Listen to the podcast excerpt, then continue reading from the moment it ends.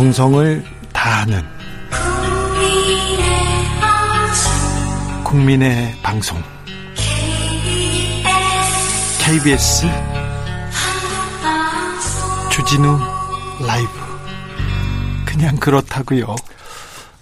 주진우 라이브 이어가겠습니다. 김경진, 김남국 의원 두 분이 오늘 격앙된 토론을 이어가시다가 급기어 급기야 감정적인 언사를 주고받으셨습니다. 아유, 저도 중간에서 죽을 뻔했어요. 아유. 불편했습니다. 검찰 개혁으로 가는 길이 이렇게 어렵습니다. 어렵습니다. 들으시면서 불편하셨죠? 불편하셨던 정치자분들께 아, 사과드립니다. 제가 사과드리겠습니다. 자, 훅 인터뷰로 이어가겠습니다.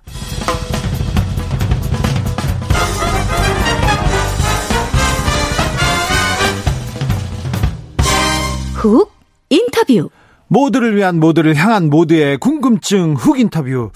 코로나 백신 접종 상황 조각적으로 한번 보겠습니다. 코로나19 백신 예방 접종 대응 추진단 배경택 상황 총괄 반장. 안녕하세요. 네, 안녕하세요. 배경택입니다. 고생이 많으십니다.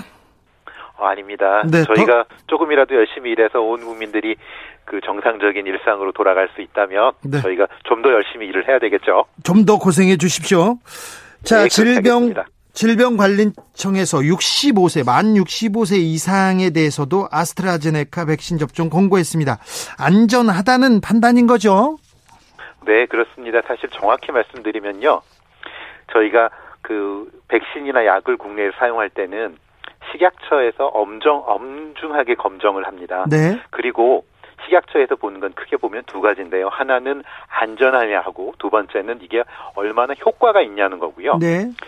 식약처에서 허가를 낼 때 이미 안전성에 대한 문제는 100% 검증을 해서 안전성에는 아무 문제가 없었고요. 네. 다만 식약처에서 이게 효과가 있느냐라는 거를 검증할 때 효과는 아스트라제네카 백신이 효과가 있습니다라고 결론을 내리셨어요. 네. 다만 그때 일부 위원들이 어떤 말씀을 주셨냐 하면 이게 임상 실험이라는 거를 야근하거든요. 네. 근데 이 임상 실험을 한 8,900명을 대상으로 했습니다.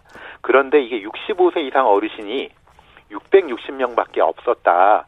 우리 보통 한국 사람들 보면 전체 인구 중에 65세 이상 인구가 한 15% 되지 않습니까? 네. 그런데 이 저기 임상 실험이라는 조사를 할 때는 65세 이상이 한 7.4%밖에 안 돼서 네. 일반적으로 전체 성인의 효과가 있다라는 건 당연히 알겠는데 그리고 65세 이상에 대해서도 효과가 있는 것 같긴 한데 이 샘플이 통계적으로 조금 어 맞지가 않는 것 같다. 그래서 추가적인 검토를 좀 해봐야 되겠다라고 얘기를 했는데 네. 최근에 보니까 음 영국의 스코틀랜드에서 예. 작년 12월 8일부터 금년 2월 15일까지 어, 백신을 접종을 했는데 114만 명을 대상으로 조사를 저 백신을 접종을 했습니다. 네. 그래서 그때 이제 아스트라제네카가 한 50만 명, 파이자로 한 65만 명 맞췄는데 네. 이때 효과가 있는지를 한번 조사를 한 거를 국제적인 학술 저, 저 논문을 발표를 했거든요. 그래서 봤더니 그랬더니 효과가 있더라. 예. 효과가 분명하게 있더라. 안전하기도 하고 효과도 있다. 그런 거죠? 그렇습니다. 네. 네, 그렇습니다. 백신 접종 지금 54만 명 이렇게 넘게 맞았는데요. 계획대로 지금 어, 접종되고 있습니까? 좀 속도를 낼 수는 없을까요?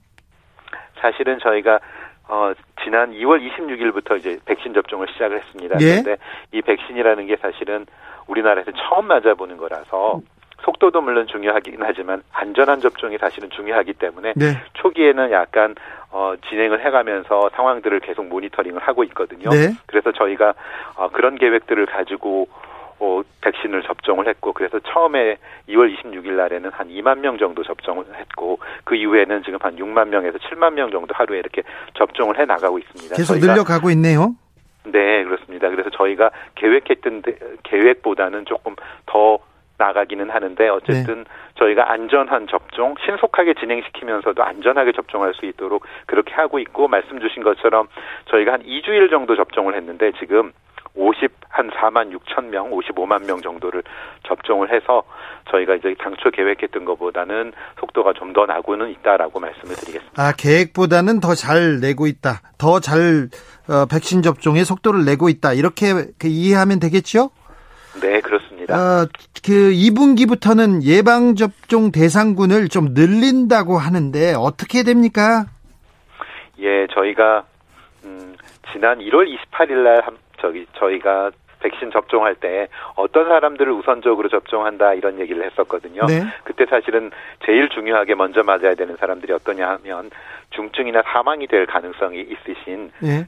그 요양병원이나 요양시설에 계신 어르신들. 어르신들 먼저 맞, 맞기로 했죠. 네. 어르신들이나 아니면 그 종사자들을 먼저 맞아야 되고 그 다음에 또 중요한 그룹이 뭐냐 하면 코로나19 환자를 진료하는 의료기관 종사자들 예. 이런 사람들이 먼저 맞아야 이 사람들이 그러니까 앞에 군들은 이제 사망률이나 중증으로 되는 것들을 줄일 수 있고 두 번째 군은 그렇게 해야 우리 의료나 방역이라는 우리 사회 체계가 유지가 될 수 있어서 이분들을 먼저 맞춰야 됩니다라고 얘기를 했는데 앞에 질문 주셨던 것처럼 아스트라제네카에서 65세 이상 어르신들을 맞추는 게 통계적으로 효과가 잘 나타나는 거냐라는 부분에 대한 우려 때문에 사실은 요양병원이나 요양시설에 계신 65세 이상 어르신들에 대해서는 접종을 조금 밀어놨는데 요번에 네. 그 접종을 하기로 해서 그분들이 이제 이, 분기에 이제 맞게 될 거고요. 예. 그다음에 그때 저희가 어떤 얘기를 했냐면 필수적인 활동으로 통해서 긴급하게 출국 나가 출국하셔야 분, 되는 분들에 대한 우선 접종도 하겠다라고 말씀을 드려서 예. 그런 부분들이 준비가 돼서 2분기에는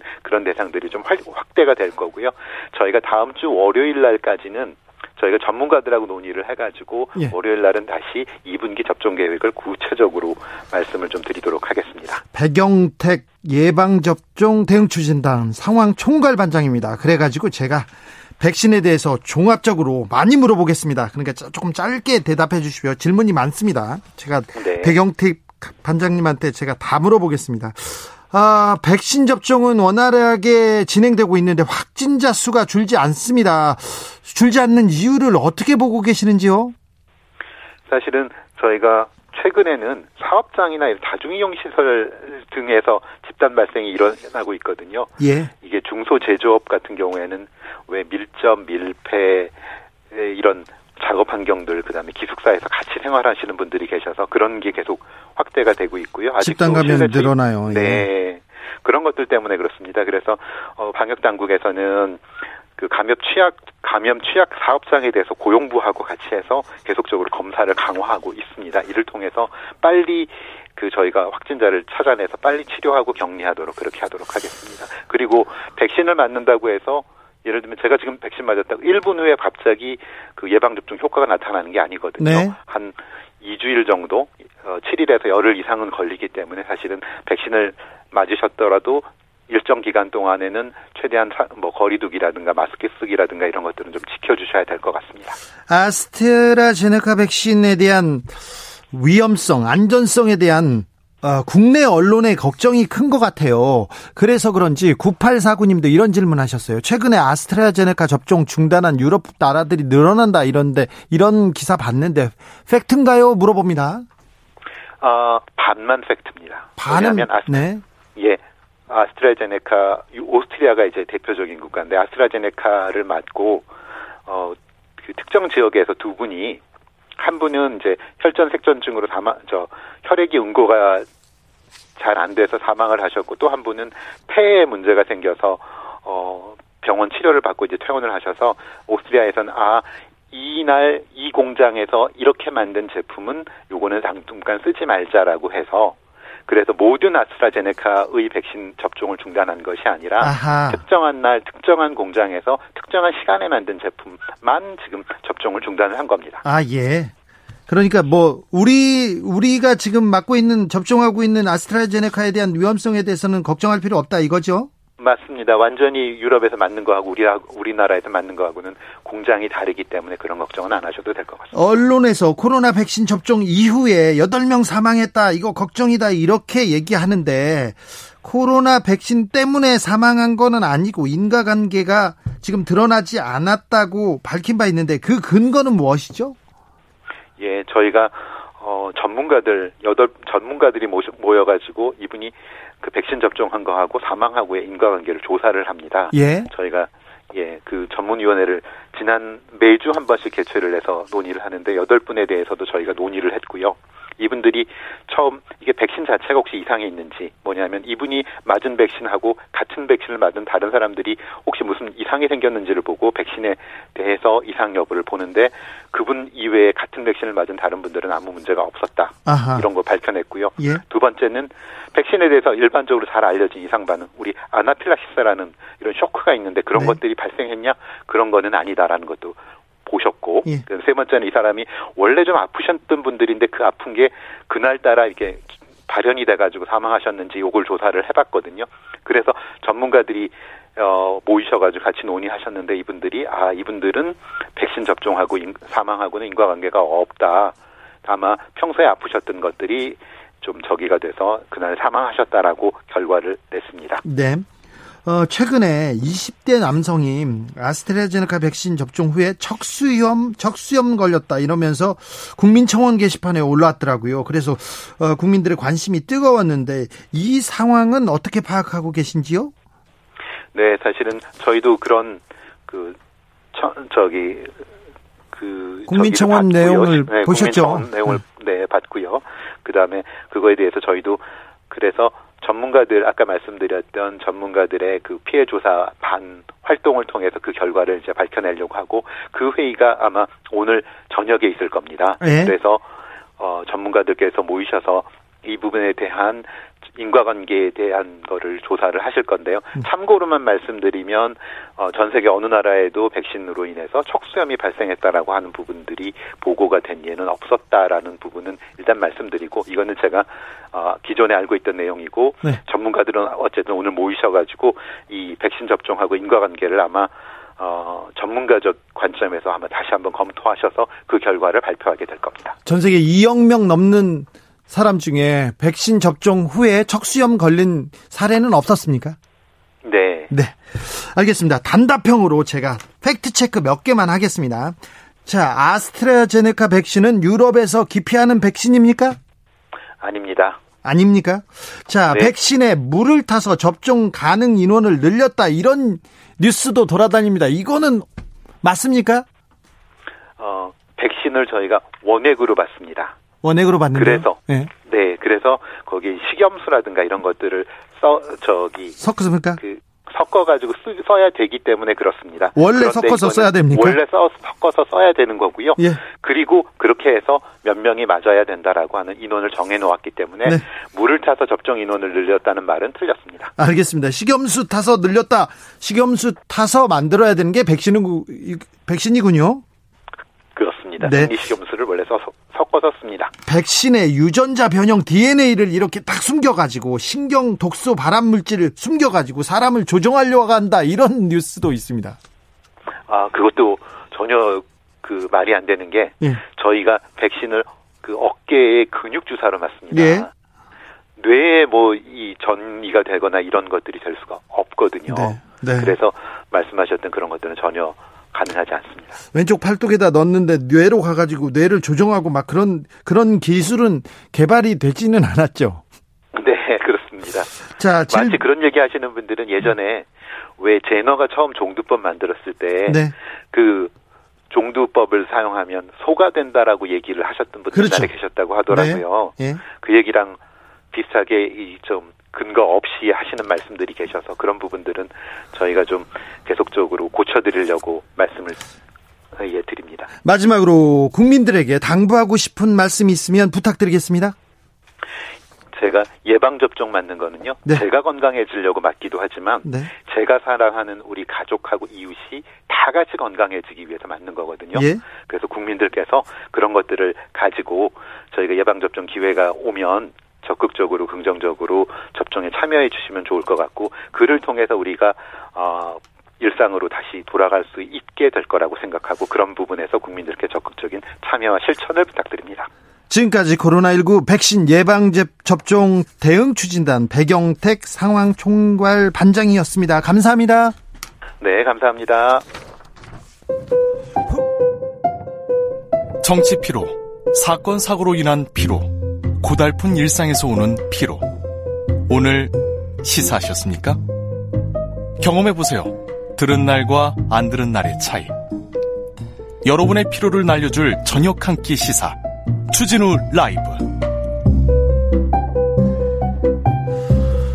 흑 인터뷰 이어가겠습니다. LH 사태로 공직자들이, 공직자들이 공적으로 얻은 정보를 가지고 사사로이 이익을 취하는 이런 거는 못하게 해야 된다. 이해 충돌 방지 법안에 대해서 국민적 목소리가 커지고 있습니다. 그런데 2013년에 이렇게 꾸준히 발의해 왔는데 계속 국회에서 잠자고 있다고 합니다. 이제는 이 시대적 과제 해야 됩니다. 소명이 됐습니다. 이해 충돌 방지법에 대해서 자세하게 좀 물어보겠습니다. 전현희 국민권익위원장. 안녕하세요.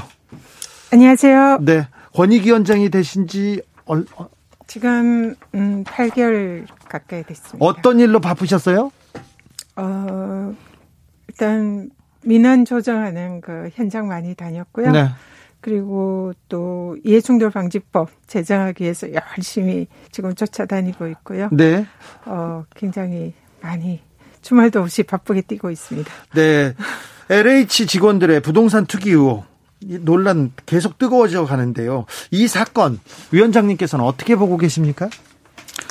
어 공직자들이 국민들이 어 국민을 위해서 일하라 이렇게 세금을 내서 그렇죠. 이렇게 우리 세금으로 월급 월급을? 주고 있잖아요. 네. 그래서 어 그런 일을 열심히 해야 되는데 그런 공무를 하면서 사익을 추구하는 이런 네. 일은 있을 수 없는 일이고 반드시 근절돼야 된다 생각합니다. 음. 그래서 이번 사태에 대해서 어 사실은 어 공무원들의 이런 이제 그 이해 충돌 방지를 주 업무로 공무원 행동 강령을 저희 부처에서 네. 어, 또 소관을 하고 있습니다. 네. 그래서 그런 차원에서 이번 LH 관련된 이런 불미스러운 일이 네. 어, 좀 발생한 것에 대해서 오히려 제가 참 송구스럽고 네. 이 부분에 대해서 다시는 이런 일이 발생하지 않도록 해야겠다라는 무거운 책임감을 느끼고 있습니다. 네. 무거운 책임감을 느끼고 계십니까? 네. 이 공, 공직자들의 이해 충돌을 방지하는 것이 국민의 권익이다. 이렇게 느껴서 그런지 국민권익위에서 계속해서 이해 충돌 방지법 내놓고 있습니다. 이게 어떤 내용을 담고 있습니까? 이해 충돌 방지법은 공직자가 직무를 수행함에 있어서 공익에 이제 공익을 추구해야 되는데 그 과정에서 자신의 사적 이익이 네. 개입이 될 수 있어요. 예. 이번 이제 LH 부동산 투기와 관련해서 이런 사례처럼 공익과 사익의 충돌, 그러니까 이해 충돌이죠. 네. 그러한 것을 사전에 예방하는 그런 네. 내용을 담고 있습니다. 구체적으로는 그런 이제 이해 충돌이 되는 행위에 대해서 사전 신고하고 또 그 직무에서 회피하게 하는 그런 내용을 담고 있고요. 그 다음에 그뭐 채용이라든지 그 다음에 또 사적인 거래라든지 이런 부분에 있어서 어, 이해 충돌이 발생하지 않는 제도적인 그런 내용을 담고 있는 법입니다. 어, 국민권익위원회에서 세 번이나 이해 충돌 방지법을 발의했다고 하는데 국회에서 국회만 가면 잠잡니까? 네. 왜 그래요? 국회의원들이 국회의원 계셨을 때 이 법안 보셨을 거 아니에요? 일단 어 저도 국회의원 인 적이 있었기 때문에 네, 강남에서. 어, 네, 그 부분은 네. 하여튼 같은 송구하다는 말씀 드리고요. 근데 네. 사실 국회의원들 입장에서는 이 법이 조금은 껄끄러운 예, 그런 점이 있을 부담, 부담스럽습니까? 거다 생각합니다. 네. 저는 뭐 전혀 그런 거 없습니다. 네. 근데 혹시나 의정활동의 침해가 있지 않을까. 네. 그리고 또 이 법이 규율하는 그런 가족이나 이해관계인이 또 직무 관련성이 있을 때 이걸 많이 제한하는 규정이 있기 때문에 네. 혹시 뭐 직업 선택의 자유를 침해할 소지가 있지 않느냐 이런 이제 우려를 하고 있는 부분이 있는 것 같습니다. 근데 실질적으로 이 법은 국회의원들의 의정 활동에 대해서는 얼마든지 보장하고 있고 침해하고 있지 않고요. 예. 그래서 어 사실상 그런 부분은 우려에 불과하다. 그래서 그런 이유로 이 법이 통과가 되지 않는다면 그것은 지금 LH 사태에서 어, 국민들 공분을 일으키고 있는 이런 공직자들의 이해충돌 행위에 대해서 네. 국회가 어 사실상 자신의 역할을 방기하는 거다. 예. 그래서 반드시 국회는 국민들의 이 분노에 어 공직자 이해충돌 방지법을 입법해서 응답을 할 필요가 있다 이렇게 생각합니다. 국회는 응답하라 이렇게 얘기하는데요. 지난해 9월에 박덕흠 의원 그리고 무소속 이상직 의원 사건 때 그때 이해충돌 방지법 제정하라 목소리를 높였어요. 근데 국회에 가더니 어, 흐물흐물하더니 국회에서 또 사라졌습니다. 이번에는 국민적 분노가 이해충돌 방지법 어, 만들 수 있을까요? 국회에서? 이번에는 반드시 통과돼야 된다 생각합니다. 국회가 이번에도 이 법을 통과시키지 않는다면 네. 국민들의 분노에 직면하게 될 것이고요. 네. 그리고 국회의 역할을 방기하는 거다 생각합니다. 네. 그래서 어 이번에는 국회도 굉장히 의지를 보이고 있다 생각하고요. 예. 그래서 어 3월에 국회 정무위에서 이 법안이 어, 논의를 지금 여야가 협의를 하고 있는 걸로 알고 있습니다. 네. 그래서 반드시 여야가 초당적으로 공직자 이해충돌 방지법 반드시 통과해 주실 것을 다시 한번 저도 네. 국민과 함께 요청드리고 싶습니다. 계속 외치겠습니다. 저희들도. 그런데 이해충돌 방지법이 제정됐다면 만약에 제정됐다면 LH 사태 미연에 방지할 수 있었을까요?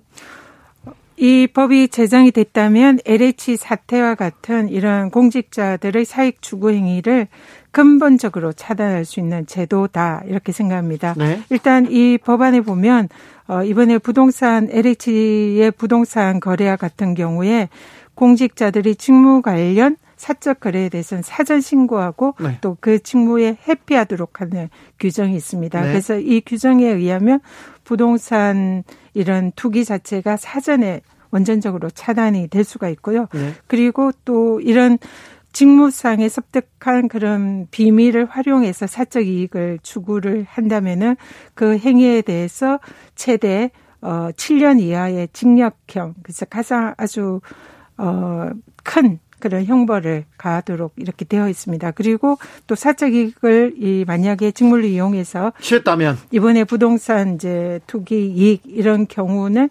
몰수나 전액 몰수하거나 네. 추징을 하도록 되어 있고요. 네. 그리고 또 박덕흠 의원 사례 같이 그런 이해관계인가 그런 이제 직무상의 수의계약 체결 입찰 이런 사례의 경우에도 아예 우리 법안에 의하면은 금지가 되어 있습니다. 네. 그래서 이 법이 제정이 되었다면 LH 사태나 그런 국회의원들의 그 사적 이익 추구 행위 이런 것은 원천적으로 차단할 수 있어서 아예 이런 사안이 발생하지 않았을 것이다. 그렇게 생각합니다. 8672님께서 국회의원들 목에 방울은 스스로 달아야 합니다. 자기들은 법의 사람들이 아니니까요. 이렇게 얘기합니다. 2584님께서 송구하다고만 하시지 말고 민주당이 단독으로라도 발의 통과시키세요. 얘기합니다. 이번에는 되겠죠? 어, 저도 똑같은 생각이고요. 예. 이 부분은 그 이번에는 국회가 어 자신의 목에 방울이 다는 것이 아니라 이거는 200만 공직자들을 대상으로 하는 규율하는 법이거든요. 네. 국회의원 300명에 대한 법이 아닙니다. 네. 그래서 모든 대한민국의 공직자들이 어 부정부패 없이 국민들을 위해서 공익적인 그런 어, 행정행위를 할 수 있도록 하는 법이기 때문에 네. 국회는 의무감을 가지고 반드시 통과시켜야 된다 생각하고요. 어, 그래서 오늘 이 자리에서도 그것을 강력히 요청드리고 또 그렇게 노력을 하겠다라는 말씀드립니다. 네. 어, 위원장님은 강력하게 얘기하는데 위원장님이 항상 이렇게 우습고 웃고 이렇게 친절하게 얘기하시잖아요. 그래가지고 사람들이 안 무서워할 것 같아요. 어, 제가 또 이렇게 한번 화내면 엄청 무섭습니다. 아, 그래요? 네. 그거 잘 몰랐네. 이번에 그래서 저는 무슨 일이 있어도 네. 이 법은 국민들과 함께 네. 꼭 통과시킬 것입니다. 다음에 지금 부동산 적폐를 뽑는데 그리고 일단 공직자의 투기를 막는데 첫 걸음은 이해충돌 방지법이다 이렇게 생각하면 되겠습니까? 그래서 우리가 계속 외쳐야 됩니까? 이 공직자 이해충돌 방지법은 이번 LH 사태와 같은 공직자들의 부동산 투기를 원천적으로 차단하고 또 사후에 처벌해서 이런 일을 아예 발생하지 않도록 하는 근본적인 대책이고요. 네. 또한 그뿐만 아니라 부동 어 주식 거래라든지 또 최근에 뭐 환경과 관련된 보조금이라든지 네네.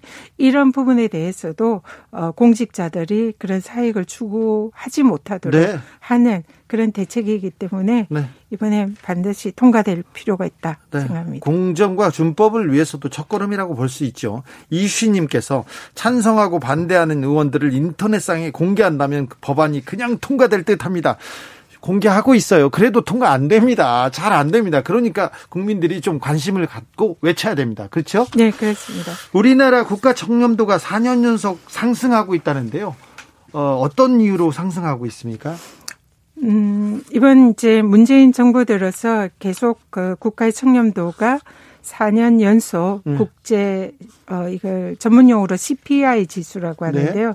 그 국제 통행성 기구에서 측정하는 청렴도가 상승을 하고 있습니다. 근데 그 원인으로는 이 정부의 부패 관련 정책 제도가 차츰 완비되고 있고요. 그래서 예. 청탁금지법이라든지 또 공공재정환수법 또 공익신고자 보호하는 그런 규정이라든지 이런 법과 제도가 완비되는 것이 상당히 영향을 미치고 또 공수처 네. 이런 네. 설립이라든지 이런 게 요인이 될 수가 있고요. 네. 그리고 또 공직자들이 이런 이제 청렴이나 부패, 반부패에 대한 의지 또 국민들의 인식이 높아지는 것이 이제 네. 중요한 원인이다 생각합니다. 그래서 이번에 만약에 공직자 이해 충돌 방지법이 통과된다면 통과가 되어서 공직자들의 이런 사익 추구 행위가 건절된다면 우리나라의 청렴도 CPI 지수가 획기적으로 상승할 수 있을 거다라고 기대를 하고 있습니다. 그 국민의 눈에는 공무원들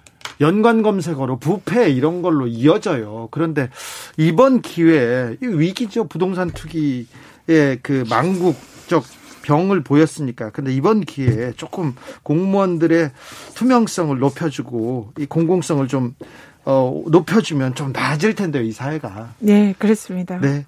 자, 이해 충돌 방지법에 대해서는 충분히 얘기 들었는데요. 국민 권익위에서 중점적으로 추진하고 있는 게 뭔지, 위원장님이 가장 지금 신경 쓰고 있는 게 뭔지 또 궁금합니다.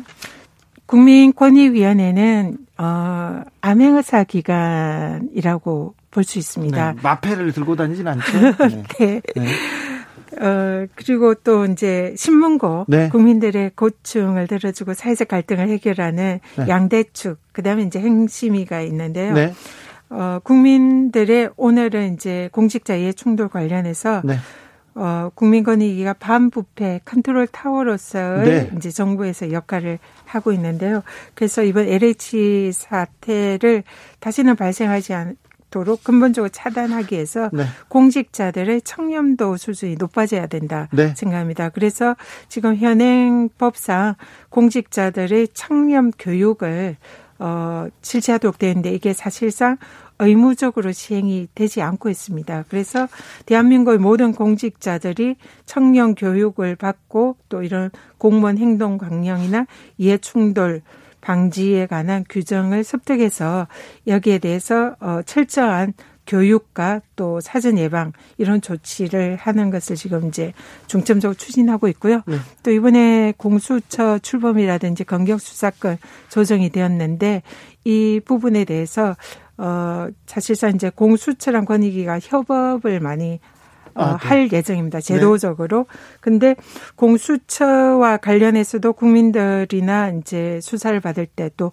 검찰이나 경찰의 수사를 받을 때도 불편 사항이라든지 권익 침해나 또 인권 침해의 경우에 권익위가 이를 또 국민들의 민원을 받아서 해결해주는 그런 역할을 하고 있는데요. 그래서 수사기관 옴부즈만의 역할을 권익위가 올해 또 법과 제도를 정비해서 보다 어, 국민들을 보호하는 역할을 할 예정이고요. 네. 네. 그래서 반부패 컨트롤 타워로서 대한민국의 청렴도 지수를 세계 20위권에 어, 진입시키는 것이 올해 가장 중요한 목표 중의 하나입니다. 그렇습니까? 아무튼 네. 국민의 편에선 암행어사 그런 기관이라고 보면 됩니다. 국민권익위원회를.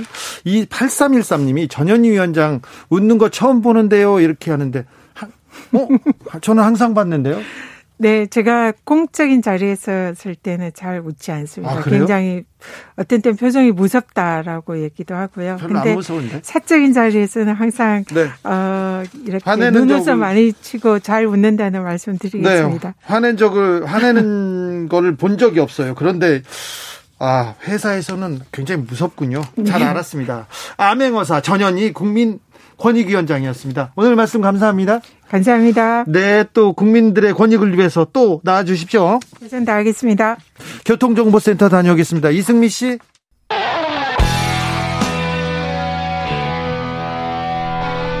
스치기만 해도 똑똑해진다. 드라이브 스루 시사 주진우 라이브.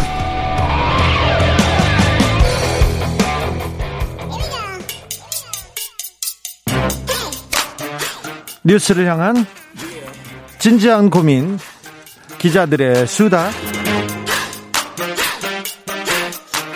라이브 기자실을 찾은 오늘의 기자는 미디어 오늘 정철훈 기자입니다. 안녕하세요. 네, 안녕하세요. 오늘은 어떤 이야기로 시작할까요? 네, 아무래도 윤석열 전 총장 얘기 안 할 수가 없을 것 아, 같은데요. 오늘 올해 이번 주에 가장 뜨거운 두 가지 화두는 윤석열과 LH 투기 사건입니다. 예, 일주일간 보도 추이를 보면 어, 언론이 그를 유력 대선 후보로 키우고 있는 것 아니냐 이런 어, 추정이 가능해 보일 정도입니다. 네, 어, 지난 4일 이분이 검찰총장직을 사퇴를 했는데 네. 4일부터 11일까지 8일 동안 윤석열로 검색된 이 주요 국내 주요 54개 언론사 기사가 3,396건으로 집계가 됐습니다. 3,300건이 넘었어요. 예, 54개 언론사 주요 언론사만 추린 건데 네. 이 사퇴 직전 8일간 윤석열로 검색된 기사가 1273건으로 같은 기간 8일간 했을 때한 3배 가까운 차이를 보인 겁니다. 1273건도 엄청 많은 건데요. 네, 아무튼 그 검찰총장 사퇴 이후에 보도량이 3배 가까이 증가했다. 일주일 네. 사이에 그렇게 보시면 될 것 같은데 예. 어, 윤 총장도 지금 사퇴 전후로 해서 인터뷰를 통해 지금 어떤 본인의 어, 영향력을 좀 과시하고 있는 상황입니다. 어, 깜짝 놀랐어요. 현직 총장이 인터뷰를 하다니요. 예, 앞서 이제 사퇴 전이죠. 지난 2일자 국민일보 1면에 어떤 대대적인 인터뷰가 실렸었고요. 3일자에는 중앙일보 1면, 그리고 총장직 사퇴 뒤에는 조선일보 8일자 1면에 인터뷰 기사가 실렸는데요. 어, 사실상 윤 전 총장이 정치인으로서 내놓은 첫 메시지가 이 조선일보 8일자 1면 기사입니다. 네. 이때 메시지를 보면 LH 사태를 가리켜서 LH 사태에 대한 언급이었어요. 그렇습니다. 공적 정보를 도둑질해서 부동산 투기하는 것은 이 망국의 범죄다. 망국적 범죄다. 이런 주장을 이제 조선일보가 실어줬고요. 네, 뭐 모두 모두 뭐 알지요. 이건 부동산 투기, 공적 정보로 도둑질하는 거 망국적 범죄죠. 아는데 네. 아는데 이 이 평범한 진실을 진실을 윤석열의 입을 통해서 조선일보가 말하고자 한 거는 무엇이었을까요? 그런 네. 생각이 듭니다. 네, 그리고 이틀 뒤인 10일에는 세계일보와 인터뷰를 통해서 이 LH 투기 사태로 청년들은 절망하지 않을 수 없다. 네, 이렇게 또 강조하기도 했는데 본인은 인터뷰가 아니고 그냥 전화를 받았을 뿐이라고 이렇게 예. 얘기한다고 합니다. 네. 지인들한테. 현재 윤 총장, 윤 전 총장은 언론의 등장 횟수가 높아질수록 지지율이 올라가는 그런 상황이라고 볼 수 있는데 예.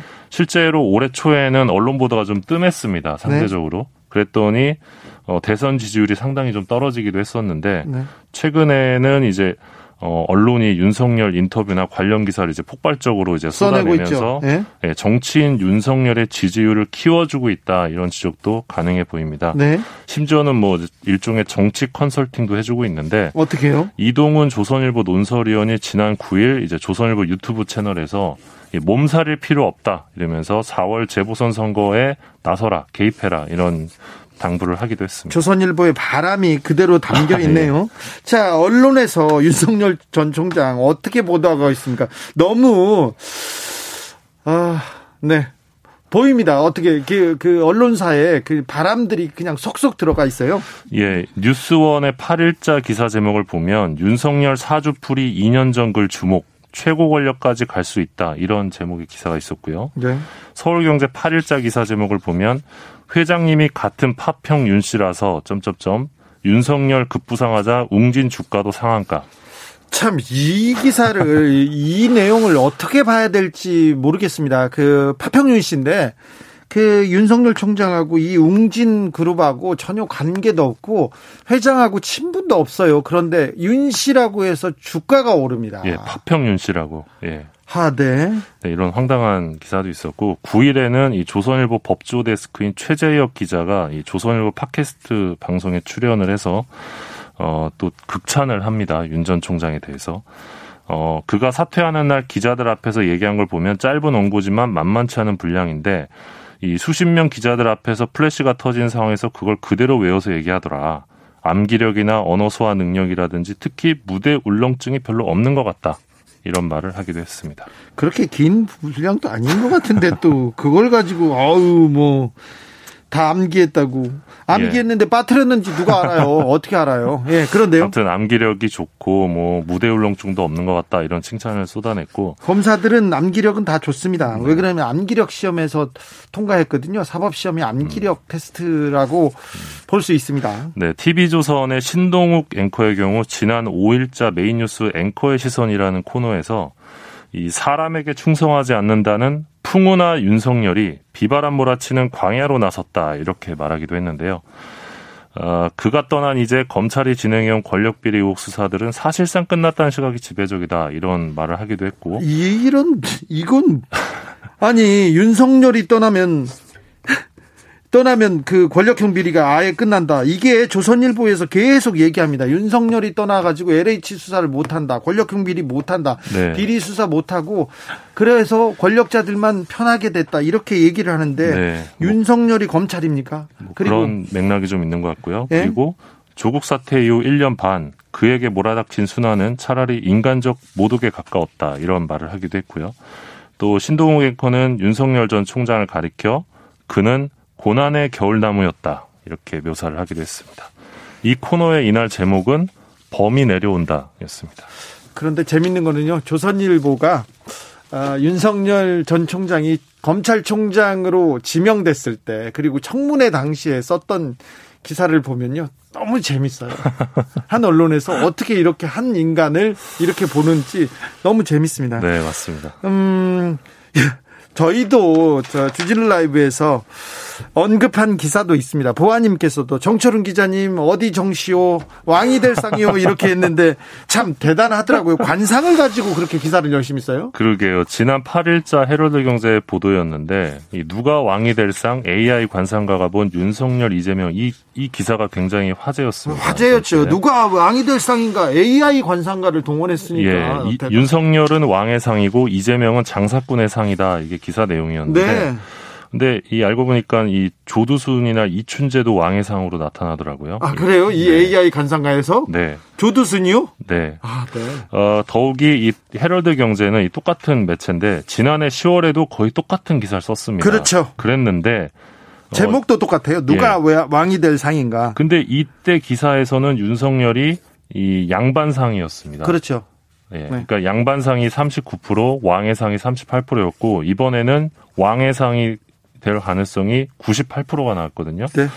똑같은 사람인데 다섯 달 만에 관상이 다 바뀌었어요. 그래서 도대체 이 기사를 쓴 의도가 뭐냐 해서 비판이 좀 있었고요. 어떤 윤석열과 관련된 과잉 보도의 대표적인 예라고 볼 수 있는데 그렇죠. 길이 길이 남을 보도입니다. 사실은 그리고 누가 왕이 될 상인가 제목을 또 똑같이 5개월 만에 이렇게 네. 왕을 만들고 싶은 건 아닌가요? 이렇게 물어보고 싶어요. 예, 헤럴드 경제는 AI한테 관상 보고 사람 뽑나 이런 생각도 해보고요. 예, 그래서 일종의 대통령 만들기 놀이가 아니냐 지금 이런 지적도 있었는데 현재 네. 논란이 된 이 기사는 삭제가 됐습니다. 삭제됐어요? 다른 좀 사과의 말이나 좀 문제가 있었다 이런 얘기는 아, 미디어오늘에서 이 삭제 경위를 물어봤는데 네. 어, 함량이 미달되는 기사여서 삭제했다고 밝혔습니다. 함량 미달이라는 거는 자기네들도 좀 네. 인정하죠? 예. 어, 부끄 럽습니다. 예, 근데 이런 가운데 이 정작 이 전직 전직 검찰총장의 정치 행보를 둘러싼 비판 기사는 좀 찾기가 어려워 보입니다. 어, 사퇴 소식을 전했던 5일자 조간을 보면 이 정부 여당이 검찰 개혁이란 명분으로 윤 총장을 쫓아냈다 뭐 이런 분석이 대다수였는데 사실 이 검찰총장 재임 시절부터 대권을 위한 정치적 행보를 준비해왔다면 사실 총장 시절 진행됐던 각종 수사들이 정치 정치적 수사 아니었냐 이런 비판을 피하기 어려운데 이런 대목에 집중하는 보도는 상대적으로 지금 매우 적은 상황입니다. 그렇습니다. 현직 검찰총장이 정치적 발언을 하고 정, 나오자마자 정치권으로 갔어요. 이거는 검찰의 중립성, 독립성 에 대한 굉장히 좀 심대한 타격인데 이 부분에 네. 대한 좀 고민, 토론이 좀 부족한 것 같습니다. 네. 6281님께서는 그냥 자기 일 열심히 했던 검찰인데 여당이 이렇게 만든 거지 이렇게 얘기한 분도 있고요. 반대 의견도 많이 있습니다. 자, 다음 으, 다음으로는 어떤 이야기 준비하셨어요? 예, 그 제가 AB숍의 그 부수 조작 네. 관련된 기사를 계속 쓰고 있는데 네, 그래서 어, 뭔가 네. 이제 국면이 좀 바뀌고 있는 것 같습니다. 예. 변화가 좀 있는데 어, 더불어민주당 미디어 언론 상생 TF 소속 국회의원들이 어제 국회에서 이 부수 조작 사건과 관련해서 신속하고 엄정한 수사를 촉구하고 나섰는데 네. 어, 다음 주 중에 민주당 의원들이 이 국수본에 이 AB쇼페와 조선일보를 이제 고소할 것으로 고발할 것으로 보입니다. 이게 무슨 사건인가 이렇게 하는데 정부가 정부 광고를 이렇게 냅니다. 그런데 조선일보가 엄청나게 광고비를 많이 가져갑니다. 정부 광고를. 그런데 이 기준이 기준이 뻥튀기였다는 거 아닙니까? 그러니까 네. 국, 국- 그 혈세가 낭비됐고 그렇죠? 예, 그래서 조선일보의 경우 이 두 배 이상 부풀려진 조작 부수를 통해서 지난 5년간 최소 20억 20억 원의 국가 보조금을 부당 수령했을 것이다 이런 얘기가 있고요.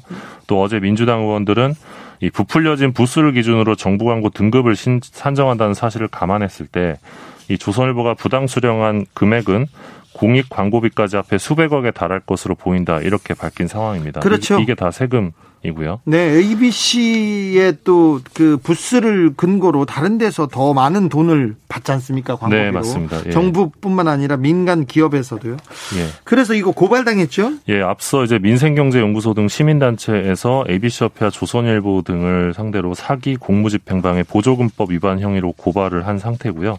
어, 민주당 의원들도 이제 국수본에 따로 이제 그 고, 고발을 할 예정입니다. 그리고 부수 조작의 근거가 된 이, 이 24곳의 표본 지국부터 수사를 하라 이런 주장을 하고 있는데요. 네.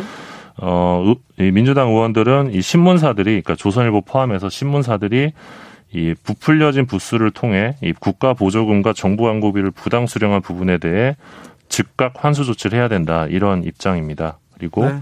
공정한 신문 부수 조사를 위해서 향후 어, 입법을 조만간 추진하겠다 이렇게 또 밝힌 상황입니다. 문화체육 관광부가 소관부서인데 부서, 소관부서에서는 어떻게 움직입니까? 예, 조만간 어, 문체부에서 그 조사 결과를 낼 것으로 보입니다. 조사하고 있군요. 예, 기자들의 수다 지금까지 미디어 오늘의 정철훈 기자 함께했습니다. 감사합니다. 고맙습니다. 오늘도 수고하고 지친 자들이여 여기로 오라. 이곳은 주 기자의 시사 맛집 주토피아 주진우 라이브 I messed up tonight. I lost another fight.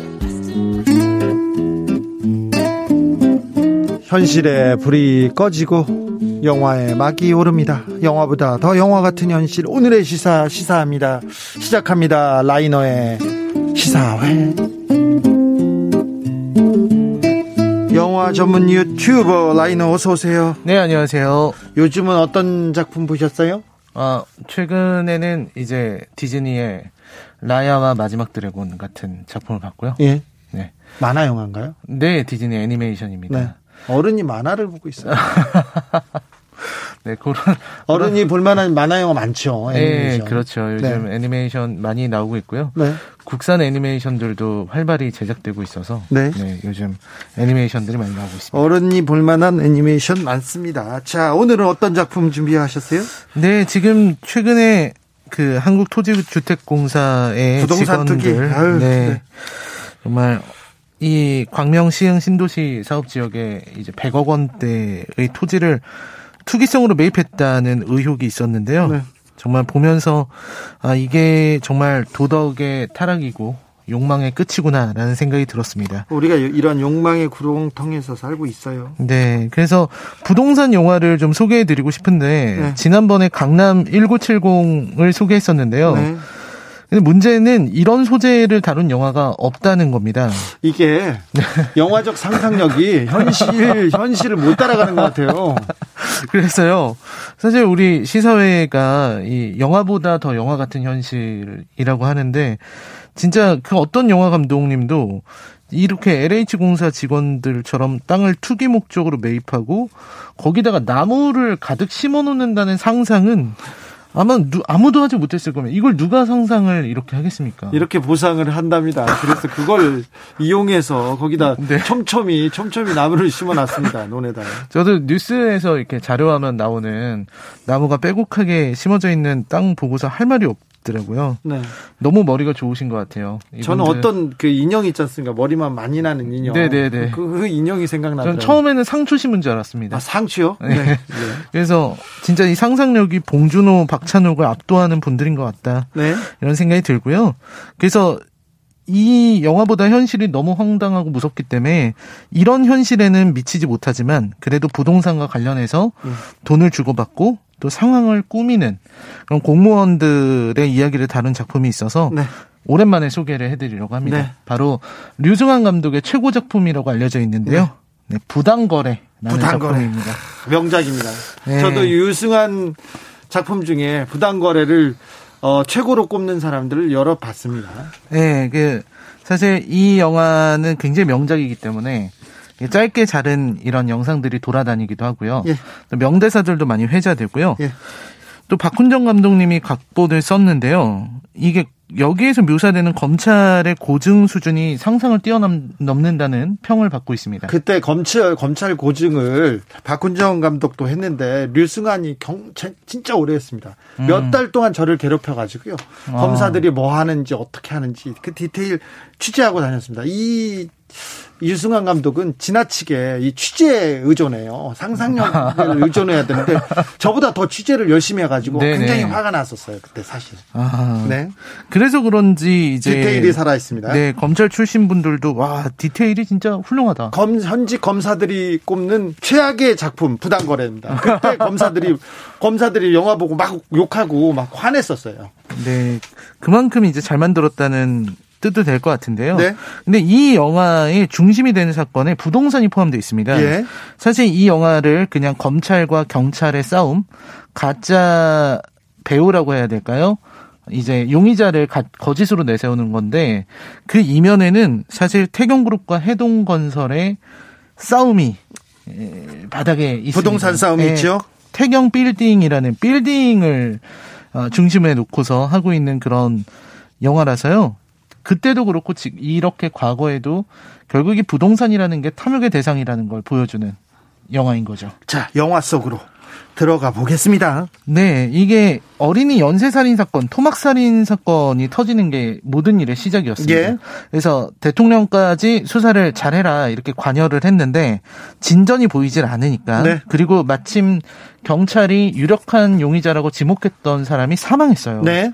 그래서 경찰이 최후의 카드를 꺼내는데요. 네. 그게 뭐냐면 가짜 범인을 만드는 겁니다. 범인을 만드는 겁니다. 네, 가짜로 네. 범인을 만들어서 그거를 종결시키려고 하는 건데요. 그렇죠. 그리고 이 대담한 계획을 맡은 거는 이 광역수사대 에이스인 최철기 반장인데 네. 황정민 씨가 연기를 했습니다. 예. 근데 이 최철기는 이제 그 경찰대 출신이 아니라서 물 먹죠, 맨날. 네, 이 승진이 안 됩니다. 그러니까 이제 받아들인 거죠. 네.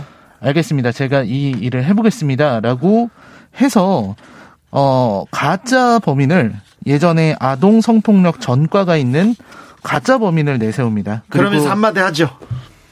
너 오늘부터 범인해라. 네 맞습니다. 너 지금부터 범인해라. 이 이게 어디에서 나왔냐면요. 네. 사실은요. 2008년에 일산에서 아동 초- 초등학생이 유괴 미수 사건이 있었어요. 그게 엘리베이터에서 영상에 찍혔어요. 어떤 할아버지가 마구 때렸는데 그때 단순 폭행으로 경찰이 처리합니다. 음. 그랬더니 이명박 대통령이 갑자기 일산 경찰서를 방문해요. 어 방문했는데 수사가 진행이 안 되다가 이명박 대통령이 갔더니 방문하자마자 6시간 만에 용의자가 검거됩니다. 어. 그때 언론이 뭐라고 했나요? 이거 대통령이 잡았다. 어. 이렇게 얘기한 겁니다. 야. 근데 사실 제가 그때 취재를 해봤는데 용의자를 거의 잡아놓은 상태에서 이명박 대통령이 가고 그때 이렇게 아 이, 대통령이 움직이면 아동 어 아동 폭행 사건도 이렇게 끌리는구나 이, 이, 이걸 봤어요. 이 영화의 이 실화가 이 영화의 모티브가 됩니다. 당시 언론은 이명박 대통령이 움직여서 범인을 잡았다고 이렇게 칭송하는 기사가 나왔었어요. 아. 그랬었어요. 야, 제 저도 모르고 있었던 또 디테일이 아유, 있었군요. 우리 취재 열심히 했어요. 이거. 아, 네. 네. 그래서 이제 그렇게 너 지금부터 범인해라라는 예. 유명한 대사를 또 이 최철기가 직접 할 수는 없으니까 네. 경찰이니까 자기랑 친한 조폭 출신의 해동건설 사장 네. 장석구 여기서는 유해진 씨가 맡았는데요. 네. 그 사람이 이제 이 대사를 했습니다. 그렇죠. 한편 반대편에서는 이제 검사가 나타납니다. 검사 나오죠. 네. 주양이라는 이름의 주프로 나옵니다. 네, 주프로가 나오는데요. 이분은 또 스폰서 검사십니다. 네. 그래서 태경그룹이라고 하는 회장 김양수의 스폰을 받고 있죠. 예. 근데 이게 또 최철기랑 또 관계가 되게 안 좋아요. 네. 김양수 회장의 비자금 문제를 최철기라는 이 광역수사대 반장이 막 파헤치고 그랬었거든요. 그렇죠. 그래서 이런 상황에서 이제 최철기와 이렇게 좀 주양이 검찰과 경찰이지만 좀 사이가 안 좋아졌는데 네. 지금은 최철기가 의기양양합니다. 예. 왜냐하면 대통령이 개입된 사건에 그런 주된 중요 재판, 예. 중요 사건을 지금 처리하고 있거든요. 맡고 있으니까 의기양양한 거죠. 이런 상황에서 이제 주양이 이 사건에 관심을 갖게 되다가 진실을 알게 돼요. 예. 아 얘네들이 가짜 범인을 내세웠구나. 네. 그거를 알게 되면서 이제 최철기를 협박하려고 하는데 최철기는 또 주양 이 검사가 이 김양수 회장이랑 관련이 있었다라는 거를 골프장에서 골프장에서 살해당하는 사건이 있었거든요. 네. 그때 주양이 같이 있었어요. 네. 이걸 터뜨리겠다는 식으로 맞불을 놓습니다. 네. 이런 식으로 두 사람이 이제 싸움을 벌인다는 이야기가 바로 이 부당 거래의 스토리입니다. 아, 그렇죠. 아, 이 영화에 그 생각할 수 있는 점들을 많이 던져줘요. 짚을 부분이 많습니다. 네, 짚을 부분이 굉장히 많은데요. 일단은 이 영화는 보다 보면은 기분이 나빠지는 영화로 유명합니다. 기분 나쁘, 나쁘다. 그렇죠. 왜냐면 우리의 어떤 현실을 너무 잘 담아내고 있다라는 평가가 있어, 있기 때문인데요. 네. 뭐 특정 대학 출신이 요직 차지하고 뭐 이런 장면들도 많고요. 네. 또 이제 호의가 계속되면 권리인 줄 안다. 아, 이런 명대사들 쏟아집니다. 네, 쏟아지는데요. 네. 근데 이게 핵심은 뭐냐면 이 빌딩 문제가 되게 큽니다. 알고 보면은 이 최철기가 장석구랑 네. 연결이 돼 있잖아요. 예. 근데 장석구가 사실은 김양수 회장의 빌딩을 산 걸로 보이거든요. 예. 근데 김양수 회장이 왜 빌딩을 팔았나를 생각해 보면 최철기의 수사 때문에 판 게 아닌가라는 생각이 들게 됩니다. 예. 그리고 이제 장석구는 최철기에게 한 배를 탔고 이런 식으로 이 사람들이 서로 서로 봐주면서 건물을 놓고 조폭 출신의 이런 사람들이 건물을 사고 팔고 그 뒤에는 검찰이나 경찰을 놓고 있는 거죠. 이런 네. 부분에 갈등이 보이는 부분도 있고요. 그래서 사실 이 영화를 보면서 요즘 세상이 저는 조금은 나아졌다. 이때보단 나아졌다고 믿었었는데 네. 이번에 LH 부동산 투기를 보면서 참 세상이 요지경이다. 예. 아직도 영화가 따라가지 못하는 그런 슬픈 현실이다라는 걸 한 번 더 생각해 보게 됩니다. 알겠습니다. 그 슬픈 현실을 보여주는 영화. 부당거래였습니다. 네. 김유라님께서, 맞아요. 기분 나빠져요. 기분 나빠지는데 전 두 번 봤어요. 얘기합니다.